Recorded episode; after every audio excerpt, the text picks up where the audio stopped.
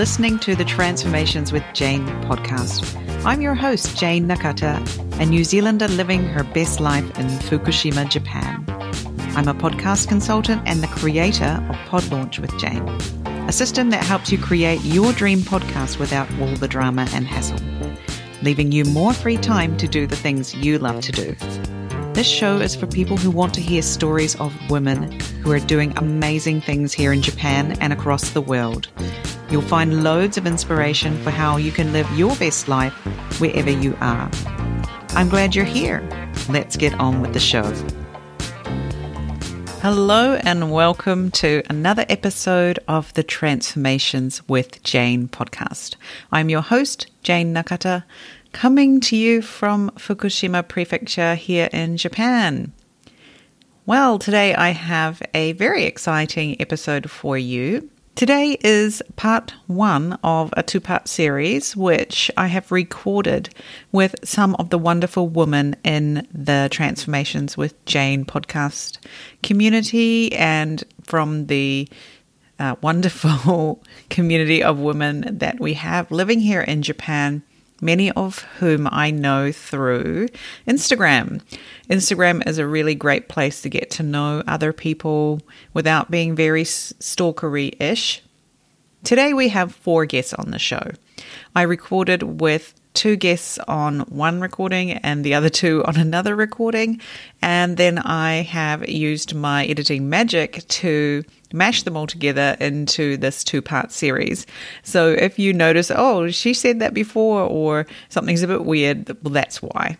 But I think we're going to hit some of the topics that a lot of parents of children in Japan are worried about, especially if you have children who are half Japanese and you are wondering, are you doing it right? Is this the right way? I don't know. Will I only know when it's too late? Well, today we have some of our senpai mamas and mamas who are also at the same point in life with their kids as you. So I'm sure you will find a lot of value in what our guests have to say today. So today we have Christine Ayuzawa, Jackie Miyabayashi, Jordana Matsuda, and Fran Ishido joining us on the show. So I hope you will enjoy listening to their experiences. And every experience is different, every part of Japan is different, and every family is different. So you can get some inspiration for how to move forward from this episode, I'm sure. So sit back, relax, and enjoy the show. It's a very special episode today because we have quite a few guests on the show today. So, Fran, why don't you introduce yourself and tell everybody a little bit about where you are in Japan and who you are? How did you get here? And all those important things. Hi, I'm Fran. I'm originally from New Zealand and now I'm living in Higashi Osaka in Osaka Prefecture. I came here in 2003, so almost 18, 19 years ago. Um, I now live with my husband and two kids. The eldest is almost 11 and the youngest will be five next week. So we've had some some good experiences with schools in Japan and excited to talk about it today. Yeah, thanks for that. So I'm your Japan senpai by one year. I came in 2002. I also have an I have a 10 year old actually going on 11 soon and a six year old. So we're kind of, our kids are kind of the same age. Yeah. So thank you so much for volunteering to come on the show today, Fran. And I just have to tell everybody this is Fran's first Zoom and Fran's first podcast episode. So this is really great. So yeah, you're doing so well. Well done. So our other guest is Jordana. I'm Jordana Matsuda. And yeah, I guess I came the year after you, Fran. So I came in 2004 and I've been living in Tokyo the whole time. Um, my son is eight, so he's, he's, a second grader right now. Um, yeah, and yeah, I'm an artist and teacher, and yeah, I've done a lot of a lot of work with Ojuken. I've been through the Ojuken system up until this point, so from kindergarten through to second grade. So yeah, I'm looking forward to sharing what I've learned along the way. Okay, hi everyone. Thank you, Jane, for having me today. I'm Jackie Miyabayashi uh, from New Zealand. I've lived in Japan for more years than I can count, over 20, definitely. I'm here today to hopefully share some of the wisdom I've gained over the years with my two children. I have two sons. Tyler is 15 and he will be heading into his first year of senior high school from April. So he's a junior high schooler. And uh, my son Noah is has just turned 20 and he is just finishing up his second year at university. So he lives away from home and all that. Maybe I have a few things that I can share about the road to get to. Well, I have one adult. Yes, officially. an official adult in your family now. Wow. and uh, one teenager. So, yeah, I can definitely talk to you about the teen years. yeah, so that's my deal. So, so, thank you so much. Thank you. Yeah, and Jackie, you're down in Osaka, aren't you? Yep, sort of representing Kansai today. yeah, just outside of Osaka. I'm in Osaka Prefecture, but um, not in the city anymore. So I wouldn't call it rural, but we're not in downtown anyway. Okay. Yep. Yeah. So that's us. That's great. Me. Thank you. And Christine, please introduce yourself.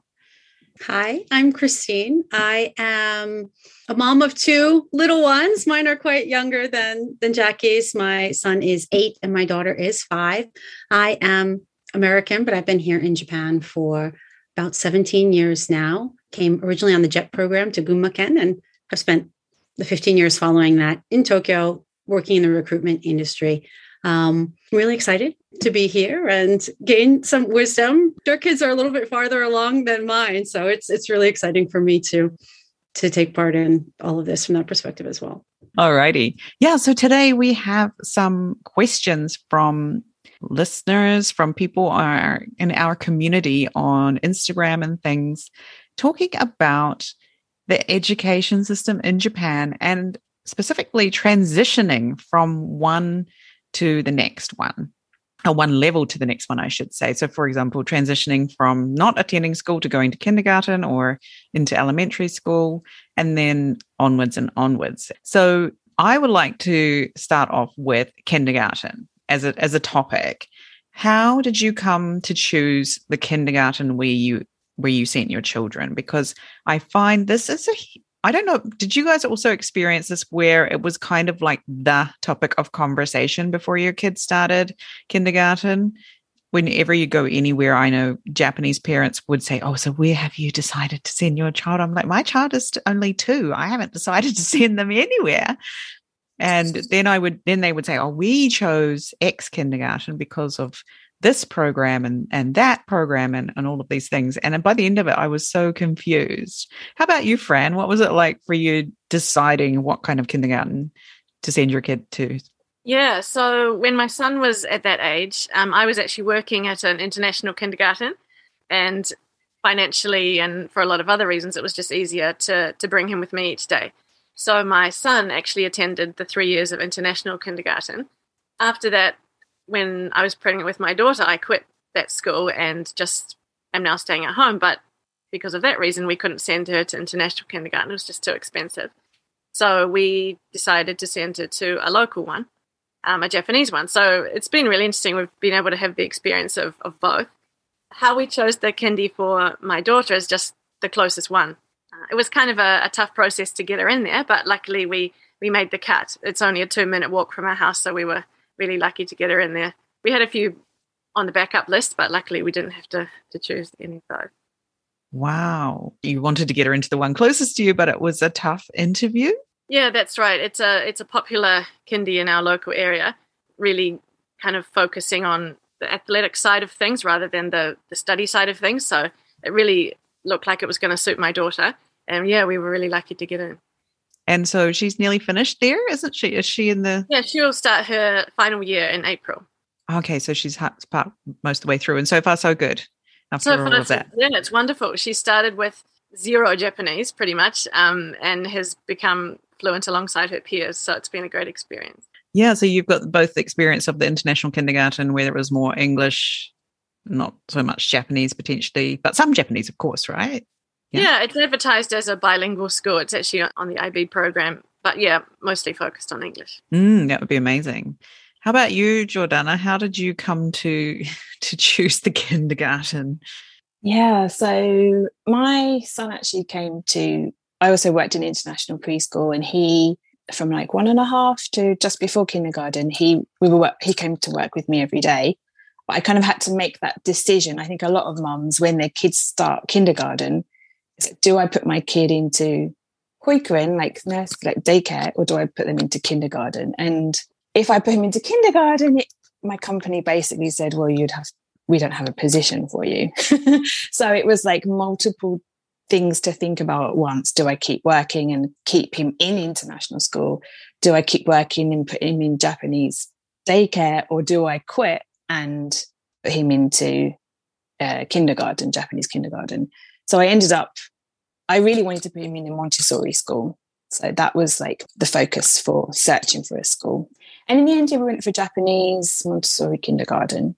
And similar to Fran, it was kind of, you had to go through the interview process. So a lot of the mums that I know were very serious about finding the right school and especially like an escalator school, like one that's from like kindergarten all the way through to high school. And that was just so overwhelming at the time. Mm. Um, so we just kind of narrowed it down. We want a Montessori school that is within biking distance because that was kind of a priority for me after the earthquake in 2011. I wanted to somewhere that I could get to quickly if needed. So yeah, we went through the interview process and as stressed as I was before because it was all in Japanese and my Japanese is it's okay, but in stressful situations, I always get a bit nervous.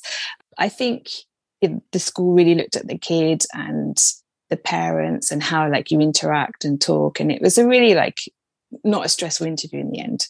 Like it was built up to be such a thing, but yeah, it, we got in, and yeah, he really enjoyed the three years at the Japanese kindergarten. So we, I think, mm-hmm. I think, I guess we made the right choice. It's still hard to know, isn't it? Sometimes. All right. Well, Christine, so your your kids are quite young. How about in your family's case? What were some of the the things that helped you to choose where you would send your kids? Well, I work full time, and so does my husband. So kindergarten was never in the cards for us in the way it operates here in Japan to even extend the afternoon and have the kids stay past the regular pickup time would barely be a four and a half hour workday in Tokyo by the time you commute to and from the office, which is what we were doing when our kids were little a couple of years ago. So I would say Hoikuen was just the option that we had in order to keep everything moving in, in terms of our family. And we were really fortunate when my son was little that we were able to find a hoikuen in our area that took they call zero saiji, so babies before they turn one year old, because a lot of the public daycares in the area at that time didn't start until after the child's first birthday. My son is born in late July, so we would have had to wait until the following April to even be able to consider going back to work. So we were very lucky to find a place, and it's little, and we were basically begging and trying to negotiate with them to squeeze my daughter in because she's a December baby to so to get her locked in before she was in that first year class so that I could return to work on time for her as well. We were basically talking to the daycare about our pregnancy around the same time as we started talking to our family about our pregnancy. Oh my God, really? So much kind of begging and negotiating to, to try to get her in, especially because our daycare was in the process of going public. So if she wasn't a student before December 1st or whatever, it, all applications were going to be shut down for the, the public process that was starting for the following spring. So that's really the driving force for what set the tone for what we would do. It had to be something local. And we don't live in a part of Tokyo where there's tons of international preschools or options like that. It has changed a little bit. There's many more daycares that have popped up in the eight years since we squeezed my son into the one that was closest to our house. But it's still a huge challenge to be able to find something where you can drop your kids off in time to commute and have them be able to stay long enough to work a full day. So, what's your number one tip for mothers who are like looking at the pregnancy test? They're in Tokyo, they're looking at the pregnancy test, and they're like, oh, looks like I'm having a baby they need to get on the phone and figure out where their kid's going. If if they're a working like a like yourself, like working full time out of the house type. parent? Yeah, I would say start exploring what your options are as, as early as you can. If you're going to go the, the public application route, at least where I am in Tokyo, you apply towards the end of the year and you find out around February where your kid is going to be able to go in April. So you don't get tons of time to plan and coordinate with your workplace and do all the things that you want to be doing to have your life move a little bit more smoothly. Uh, there are usually private or semi-private kind of licensed operations that are also running but we just had no idea what we were getting into. This part of tokyo is not where either of us are from. Just kind of moved here out of convenience for both of our work commutes. So when the midwife came to check on me a couple of weeks after my son was born she kind of asked what our plans were because they fill in all that paperwork about you and knew i had a job before i i gave birth and I said, Yeah, we'll, we'll just apply at this or this time. And she said, mm, Here are the facts about how many daycare spots there are for zero saiji babies in this neighborhood. You probably want to get on the phone pretty soon. we thought, Oh, Oh my god. no, how could we be doing this already? Um, Mm. but that was, it ended up being good advice because we could apply to the daycare that we ended up going with um, and their application process was on a different cycle than the public process. So we knew farther in advance that we had a spot. And he was quite young when April came around. Uh, and we were able to negotiate a little bit for him to start more like mid May or something when he was a little bit sturdier. Oh wow. That that just really sounds quite stressful. So yeah. Um, if you can use this information from Christine to make it the transition more smooth for your family, then that's really awesome. How about in your family situation, Jackie? Um, going way back in my memory. Mm. um, well, I was working full time too when I got pregnant with my older son, but I had pretty much already decided that I probably wouldn't return to work. I had a year of maternity leave, and which was I, I don't know if that's standard or my company was okay with that. I didn't ever have to put my kids into daycare in the same way. So this is all like, wow, mind blowing to me as well. Mm, mm, mm, mm. so when it of- came to like the kindergarten discussion, and did you send your first son off when he was three to be in an Uh, initial no. class? no. So Hmm. um, I had already decided that my kids would only go to kindergarten for two years Mhm. after they turned four. And that was following on from what we do in New Zealand is that you, Yeah. well, when I was a kid, you went to kindergarten when you were four for one year and then you went off to school when you were five. I just always had it in my mind that three was too young to send them off to a thing for the day. And because I was lucky that I was able to stay home. But then that did actually prove to be a little bit uh, difficult to find a place that only offered that offered two year A two-year Right, getting a program? position. Yeah. yeah so Mm. and then uh, around also the same time we started talking about moving and and so now we live quite far out of the city but that was part of the conversation was we wanted our kids to have a garden. We didn't have one in our house where we lived in osaka city. And then we were able to find the kindergarten that had a two-year program. So wasn't that easy to get into but we did and it was all fine. Yeah. Yeah, that's something I've noticed, isn't it? That if you only want to be there for the final two years of kindergarten, you kind of just have to hope to have a place for you. They Well, don't. Well, basically, Yeah. I mean, it's changed a lot. I, I don't know if people know this, but they talk a lot about the decreasing population.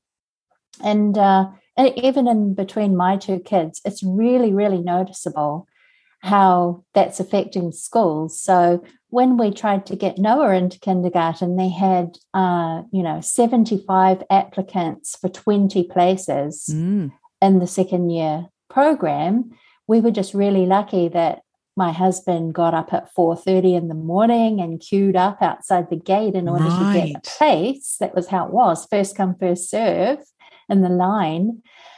Uh, and then uh, there's five years between my two kids. So by the time we it was time to register tyler i just went along to the introduction you know the what do they call it? The setsume kai And the principal told me that it would be no worries getting him in. He was also doing a two year program, but um, they had something like 12 applicants for the 20 places. Right.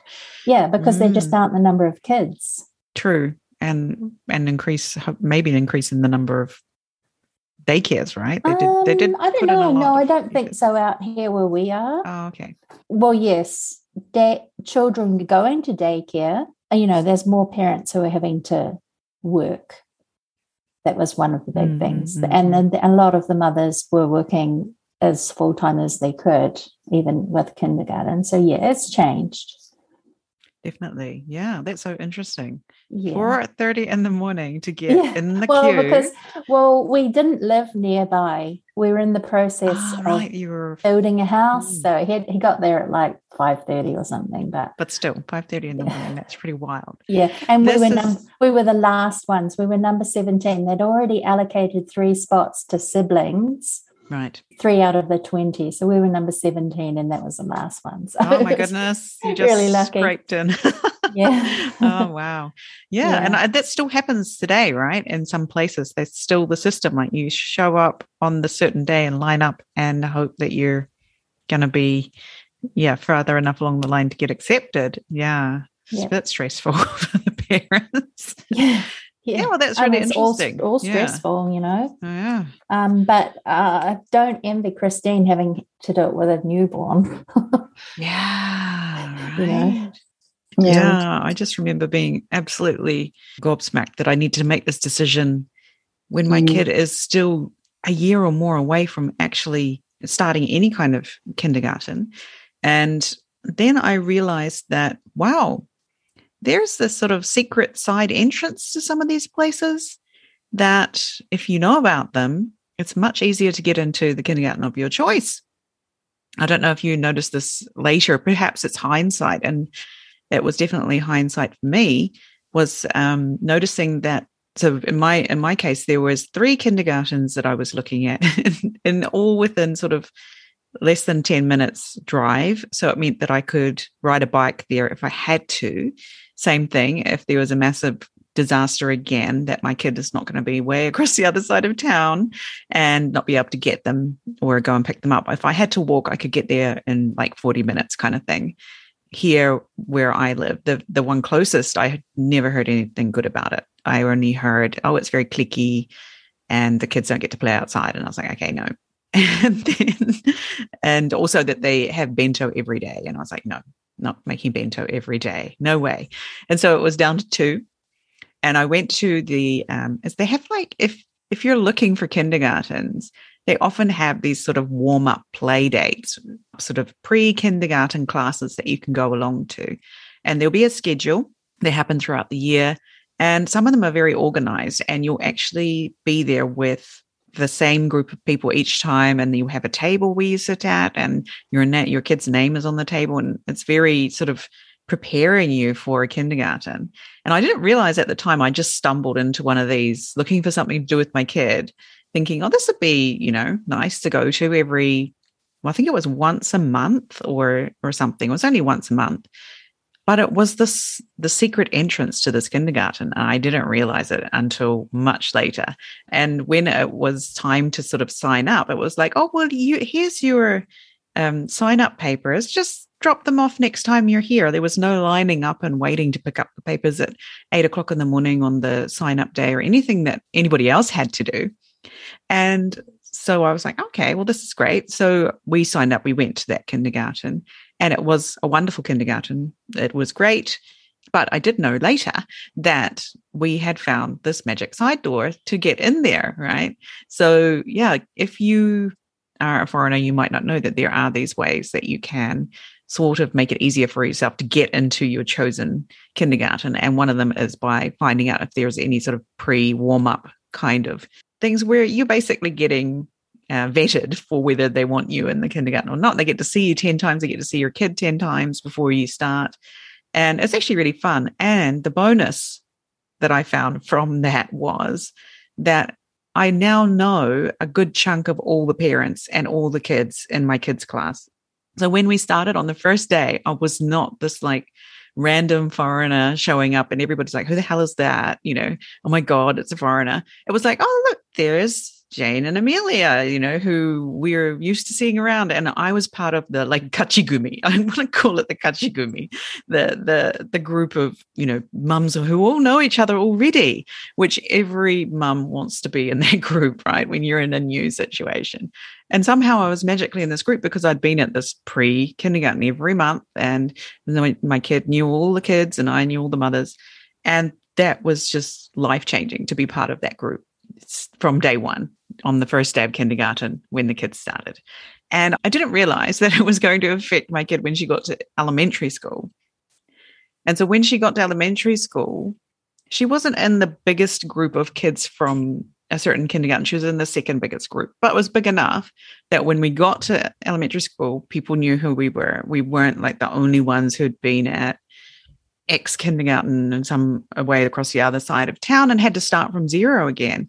And so I was like, wow, this is interesting. I didn't know that that would be a thing, but it is. But I'm really glad that somehow I'm still in the kachigumi here. So yeah, if you're a foreigner in in Japan, it could you know you might not consider that, but it is something to consider, especially if you struggle with being a new person in new situations like I do. I was just like, oh, I'm so grateful to just know more and more people. Did either of you experience something like that? Yeah, absolutely. As I said, my son was at the international kindergarten um, with me, but for elementary school, he's gone to the one closest to our, our home, the local shogakko. And yeah, because he was um, at the international school, he was the only one.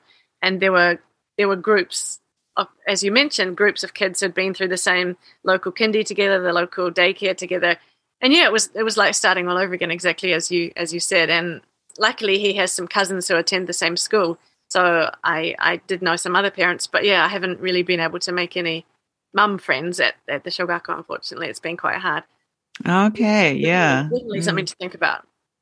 Yeah, yeah. Like is is this kindergarten step going to affect what happens in elementary? And maybe it, for your daughter, it's probably not because she's right. You know, the kids that are coming up through with her, that probably a lot of them are going to go to your neighborhood elementary, right? And you, then you're going to be in the kachigumi, right? Now, next time around, you you got it, right? How about you, Jordan? How did that that choice affect when your son went to elementary? Because you did something quite different, didn't you? You didn't choose yeah. a local elementary school, was that right? That's right. Yeah, like I was going to say as well, like you were saying the secret side door. I think another good tip is if you can join a play group or some kind of your education, like kids group lesson. A lot of the mums talk about local schools, local kindergartens, and how to get into them. You can get so many gems from mums, yes. Japanese mums who, you know, have so much more access or know so many other people. So I think if you can join a local a little mother and baby class or what have you, that's a really good thing to think about, like, you know, a year before you start or something.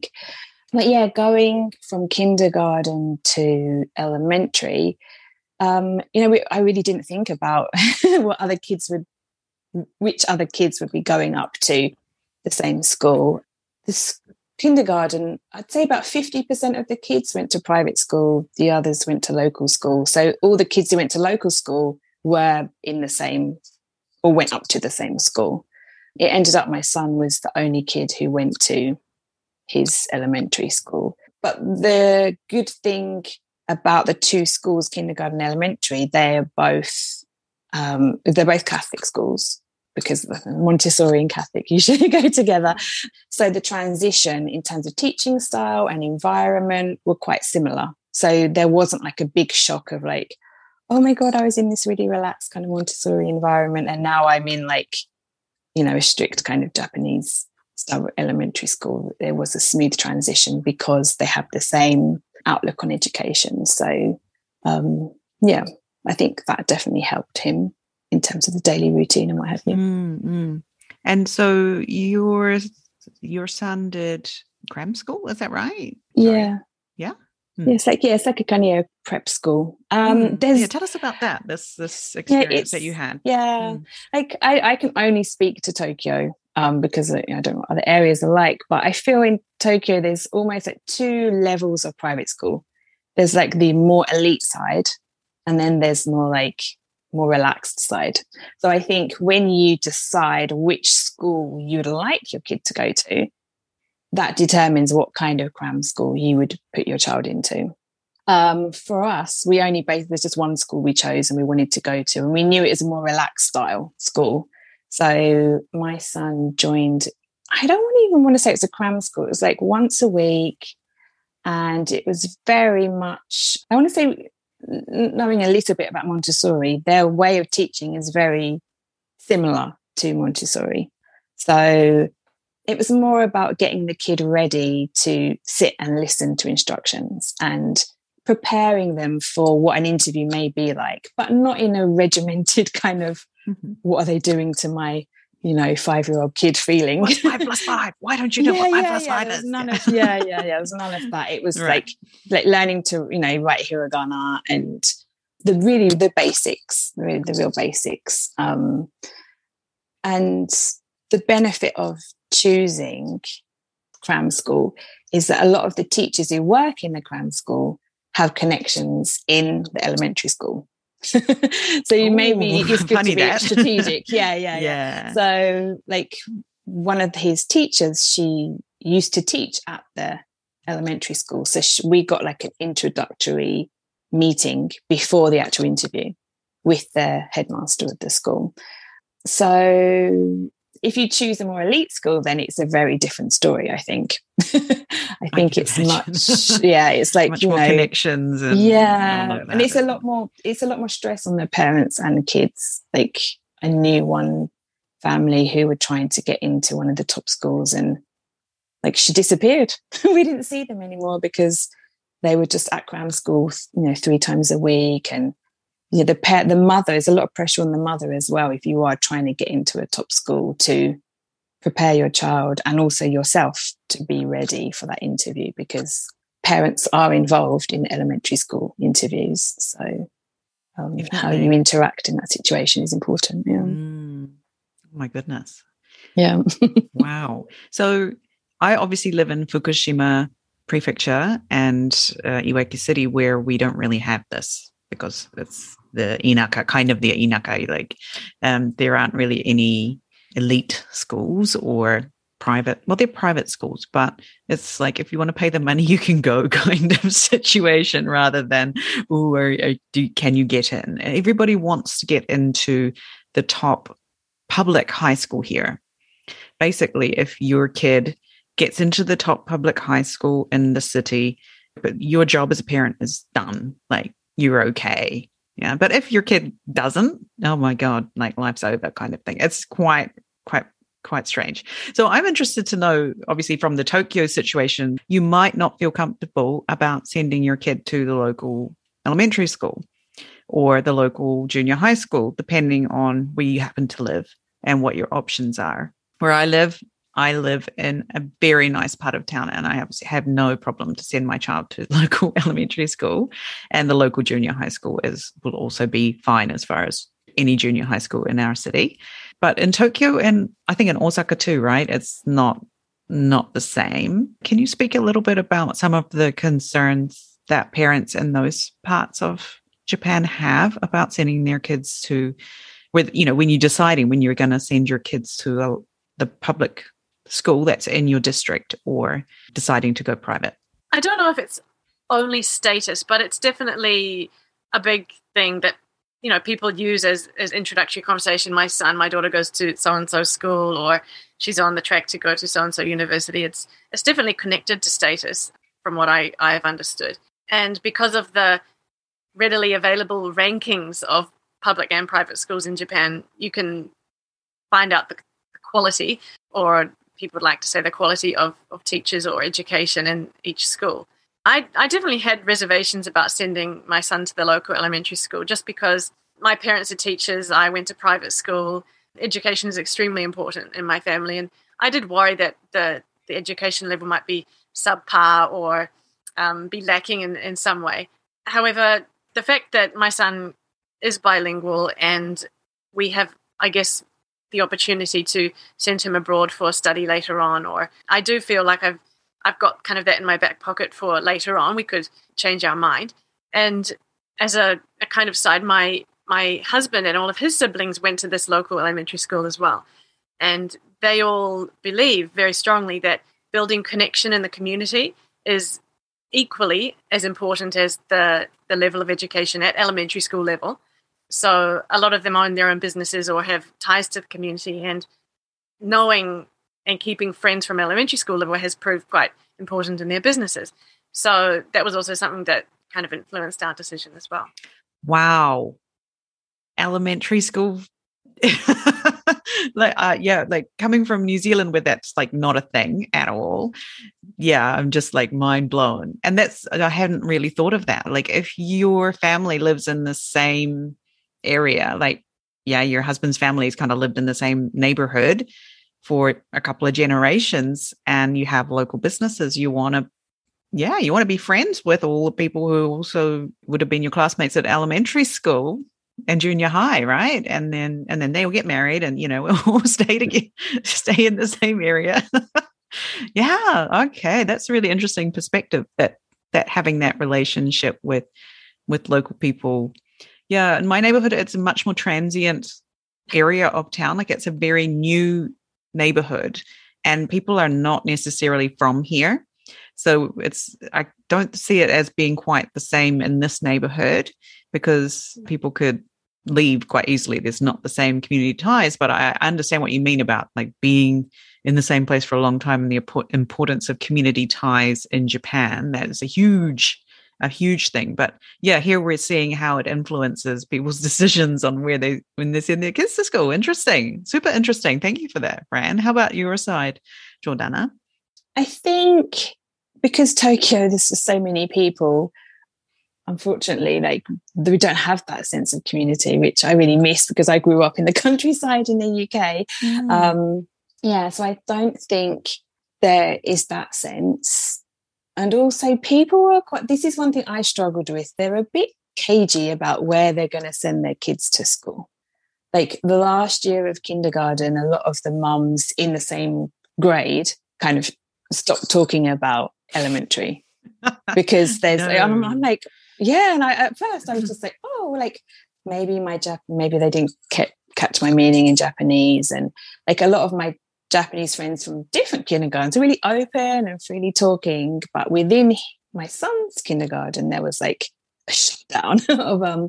Because you're suddenly it's a competition, right? Yeah, yeah, right? yeah. And I just I never thought about wherever yeah. you're gunning for it, right? Oh my god! Exactly. And I, I never thought about that at mm. all. And mm. um, so it was a big learning curve about how to deal with those situations. But I think once you once you realize you can kind of handle it a bit more. For me like the reason why we decided not to go with the local school is mainly because the teachers change every i don't know if it's the same throughout japan the teachers change every two years.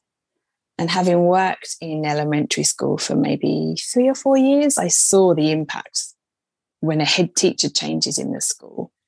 And that kind of worried me because i saw how the whole atmosphere of the school change could could change. And i am somebody who overthinks things. So i'm always like analyzing each element of of those type of things. So yeah if you're worried about the the the kind of education that your kid might get and mm. yeah you do have other options. Of course you're going to look at them right? You're going to yeah, look at yeah. those other options and see whereas yeah here there's just no options you of course you're going to send your kid to the local elementary school so and i didn't realize that i when we bought our house when we built this house that we needed to sort of think about that because we didn't have any kids at the time. And even that's a little bit odd is to, to actually build a house before you even have any children to put in the house.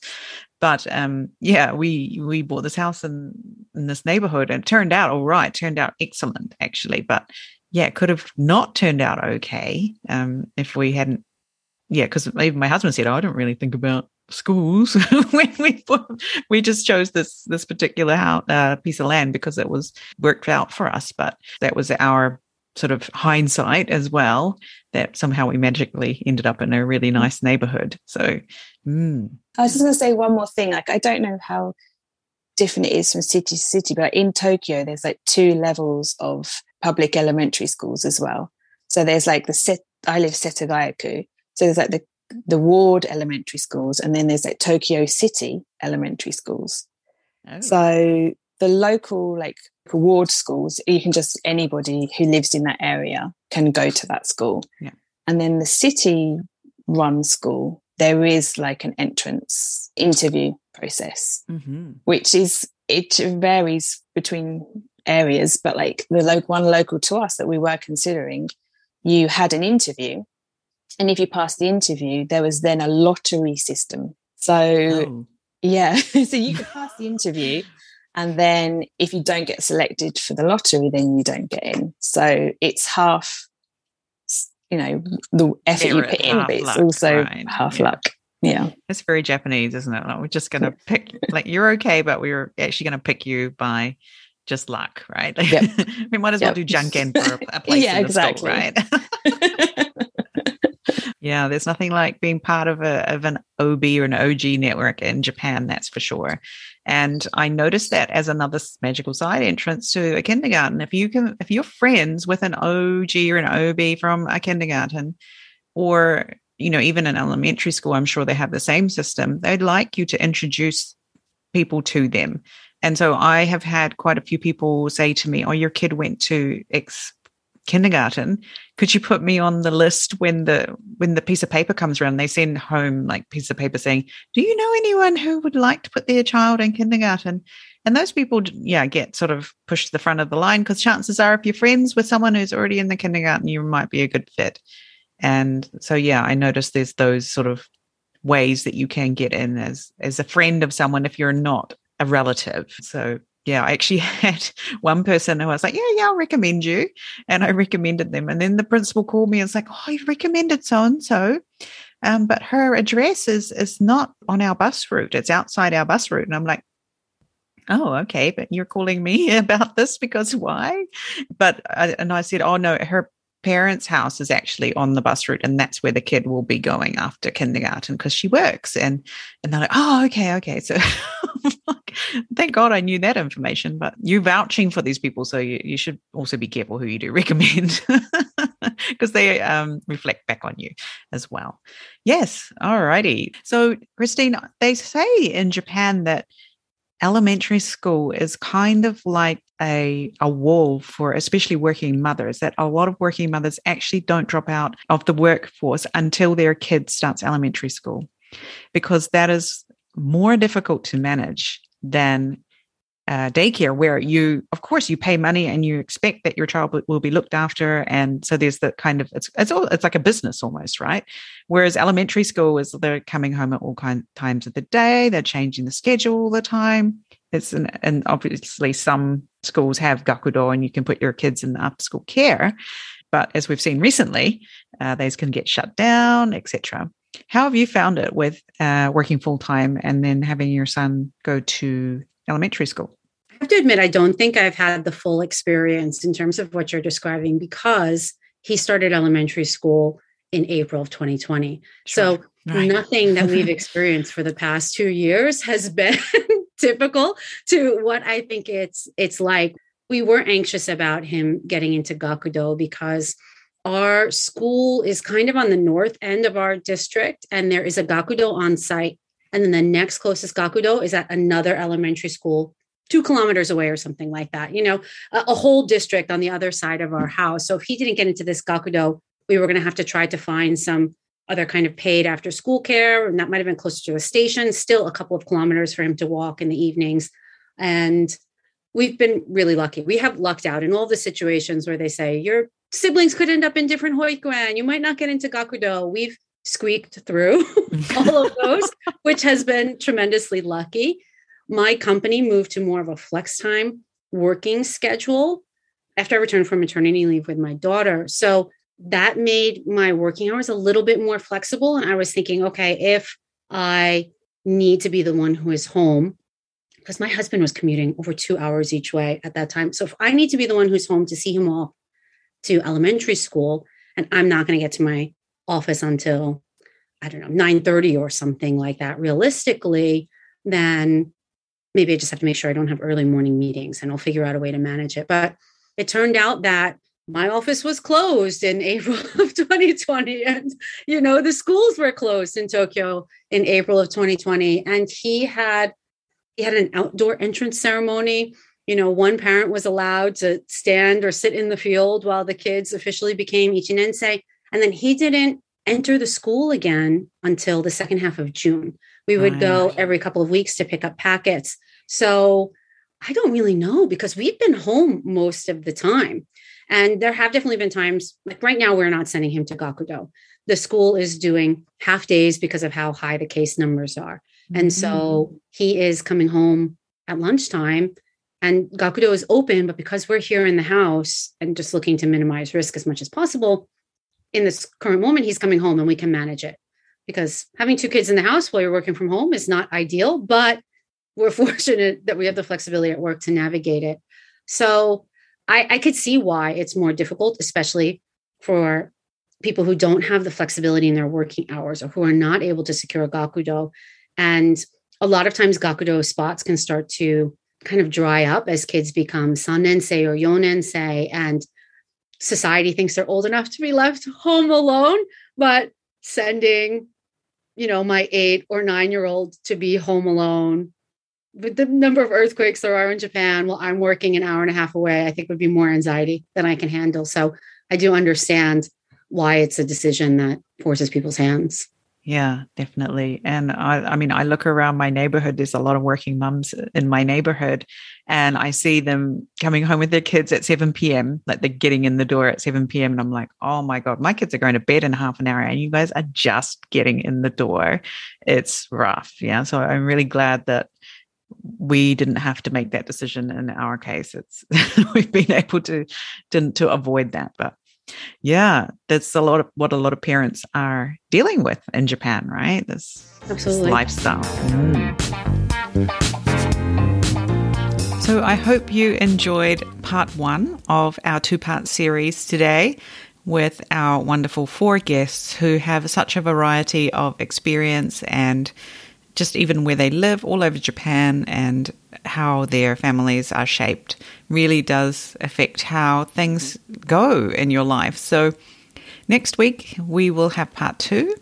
We will be covering some really important topics. Actually, two of my favorite topics are in next week's episode, which are bilingualism and the PTA in Japan. So, if you're wondering what's it like to be on the PTA or, oh, I haven't done it yet, should I volunteer this year? All those questions will be answered for you next week. Thank you so much for listening as always. Please share this episode, especially with other women living in Japan who might be feeling alone or worried about the choices that they're making for their family. I hope that it will help them to feel more confident about what they're doing and to really just lean into life in Japan. So thank you and see you again soon. Bye bye.